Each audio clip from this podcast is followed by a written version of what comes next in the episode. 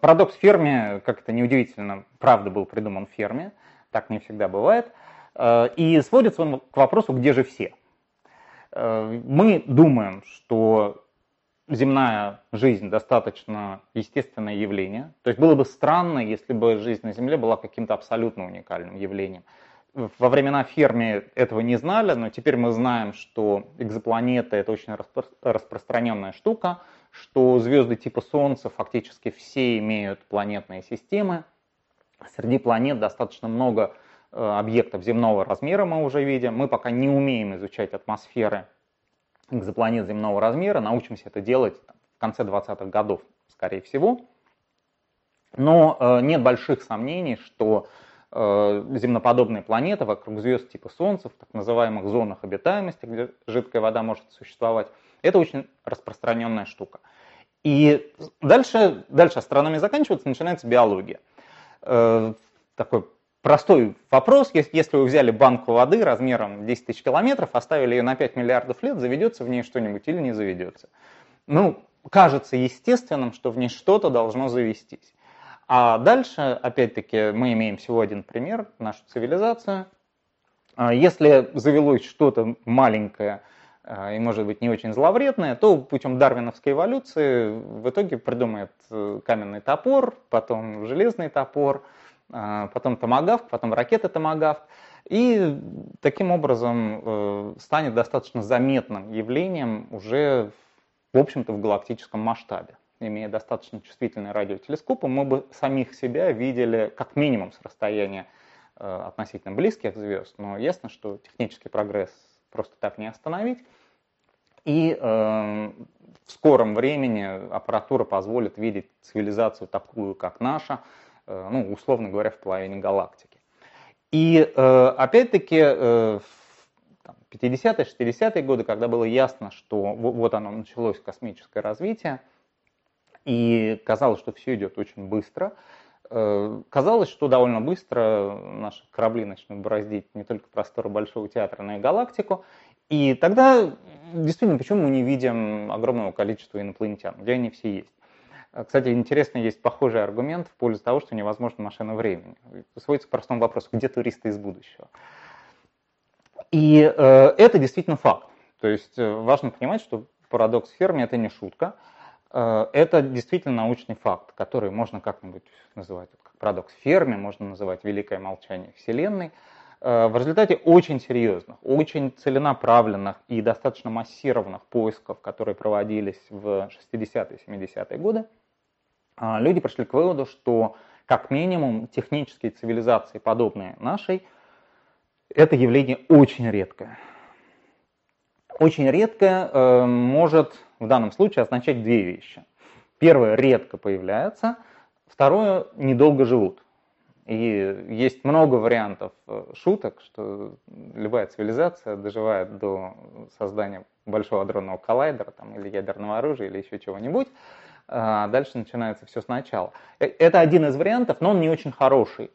Не очень хороший, потому что там, в скажем, конце 80-х, начале 90-х люди просто увидели, что мы все-таки проскочили все эти стадии. Да, проскочили Карибский кризис, вообще всю холодную войну, э, там какое-то количество ядерных держав, сильно недружественных друг к другу, тем не менее, сосуществуют. И ясно, что этот предел, он не универсальный. А технический прогресс очень быстрый. Все-таки вот эта величина в экспоненте, она, ну, даже если брать какие-то совсем железки, если не брать гаджеты, да, там все равно 20-30 лет. Э, и если вы там на пару веков проскочили опасные точки, то у вас экспоненциальный рост несколько раз успевает прогнать цикл, и, казалось бы, это должно приводить к какому-то очень бурному развитию э, цивилизации, их должно быть легко видно. Э, на самом деле сейчас потихонечку мы понимаем, что это тоже не совсем так. То есть, во-первых, э, безусловно, прошел э, такой мало на чем основанный, я бы сказал, энтузиазм 60-х годов относительно космических исследований. Мы понимаем, что на условном керосине мы все равно далеко не улетим. Нам вон какому-нибудь Плутону даже полететь тяжело. Э, не, не говоря уже о полетах к звездам.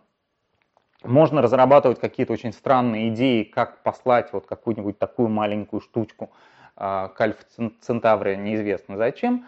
Э, это совсем не похоже на эм, звездолет из Звездного пути, например.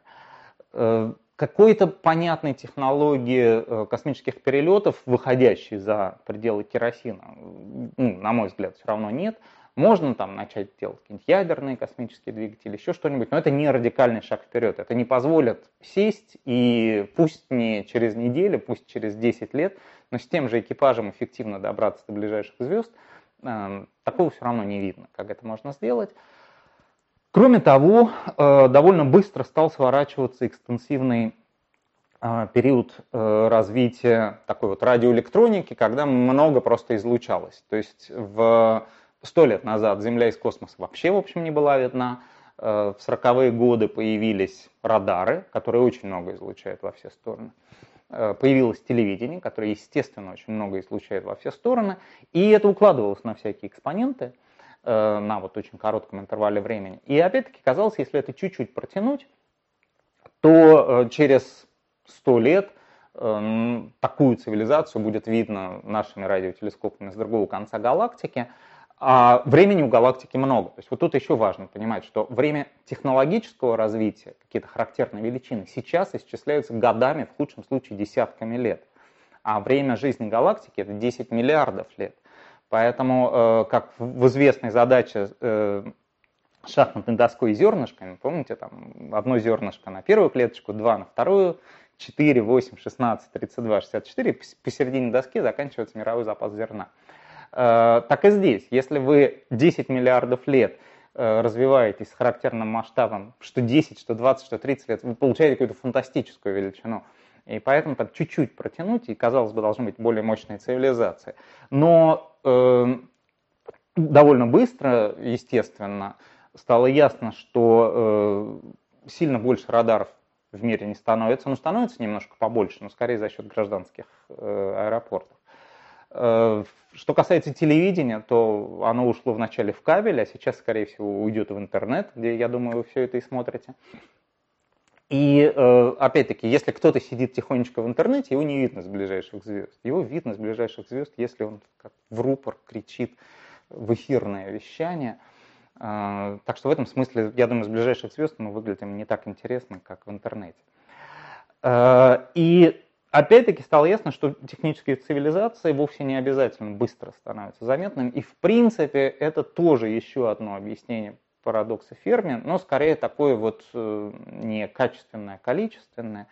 И поэтому э, может быть не очень хорошее. Но не очень хорошие не означает, что они работают. Так в науке бывает часто. Хочется какой-то красивой идеи, которая берет и решает все проблемы. А может быть это несколько, не бог весь каких красивых идей, но зато они вместе работают. И э, здесь можно вспомнить про известное уравнение Дрейка, э, которое фантастически простое и было записано как раз на одной из первых таких еще, не сказать, что конференций, рабочей встречи по проблеме внеземных цивилизаций, которые, повторюсь, в 60-е годы начали очень активно проводить. Там участвовали ученые совершенно вот топ-топ-топ уровня, и лет 10-15 это было очень активной деятельностью. Очень много усилий было потрачено, много наблюдательного времени на телескопах, в основном радио. И уравнение это просто э, произведение нескольких э, коэффициентов, нескольких величин, э, которые отражают вероятность появления планеты типа Земли, вероятность зарождения жизни и так дальше. И вот сейчас более-менее со всей астрономической частью мы разобрались, и видно, что коэффициенты большие. Повторюсь, планет типа Земли должно быть много. В ближайшие годы мы научимся анализировать состав их атмосфер, и станет ясно, что, ну, я уверен, в общем, что станет ясно, что э, атмосферы более или менее земного типа должны быть достаточно распространенной вещью. Э, и, скорее всего, проблема упрется или в биологию, то есть что-то очень редко случается в смысле развития жизни, э, или зарождения, или каких-то этапов развития. Э, или упрется уже во что-то более такое антропологическое. А, то есть так может получиться, что с большой вероятностью где-то заводятся там какие-нибудь бактерии или мелкие зверьки, а мелкие зверьки, которые умеют строить радиотелескоп, рождаются уже гораздо реже. И, наверное, как-то это будет объяснять парадокс Ферми, но пока, повторюсь, это действительно очень серьезный факт. Э, мы, несмотря на очень настойчивые поиски сигналов, ничего не видим. Э, мы не видим каких-то понятных материнских планет, поскольку увидеть там какой-нибудь маленький летящий звездолет довольно трудно. Э, тем, кто рассказывает, что он воскресенье, в субботу вечером видел звездолет за околицей села, по понятным причинам мало кто верит. Казалось бы, проще искать именно материнские планеты, люди этим активно занимались, ничего не находят.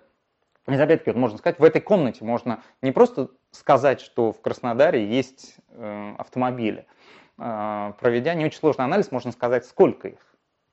Для этого нам не надо выходить и вообще на них смотреть. Мы возьмем маленький кусочек воздуха, проанализируем его состав помощью очень простых формул, прикинем, как э, распространяется всякое неприятное из выхлопа, и мы посчитаем, сколько автомобилей в Краснодаре. С фактором точно лучше десятки. То есть по порядку величины мы получим эту оценку.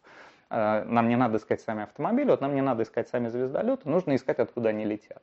И при этом наблюдения продолжаются, кроме всяких э, инициатив э, вроде Breakthrough Listen, таких частных. Э, в любом случае в наблюдательной программе любого крупного радиотелескопа э, есть пункт про инопланетян, он может быть какой-то там 16 в списке, но он правда всегда есть, люди понимают, что такое может произойти.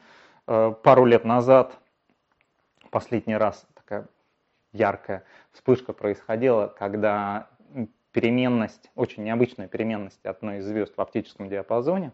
А, люди не побоялись объяснить с ферме Дайсона, то есть инженерными конструкциями, которые призваны а, перехватывать значительную часть излучения звезды и таким образом обеспечивать энергетику достаточно мощной цивилизации, которая свою планетную систему хорошо освоила.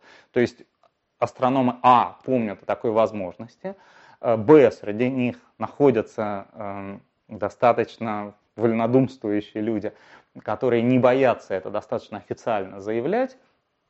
То есть в этом смысле э, идея, что ученые что-то замалчивают, я думаю, она принципиально невозможна. То есть ученый такой человек, Э, как сказать, условно говоря, умные люди, которые хорошо умеют замалчивать, они пошли там в корпоративный бизнес или в спецслужбы. А вот как раз те, которые не могут, они пошли в науку. Если ученым что-то тихонько сказать на ухо, все равно он это опубликует, скорее всего. И примеров достаточно много. Таких есть. То есть никакой специальный Wikileaks науке не нужно. Она вся работает как сплошной Wikileaks.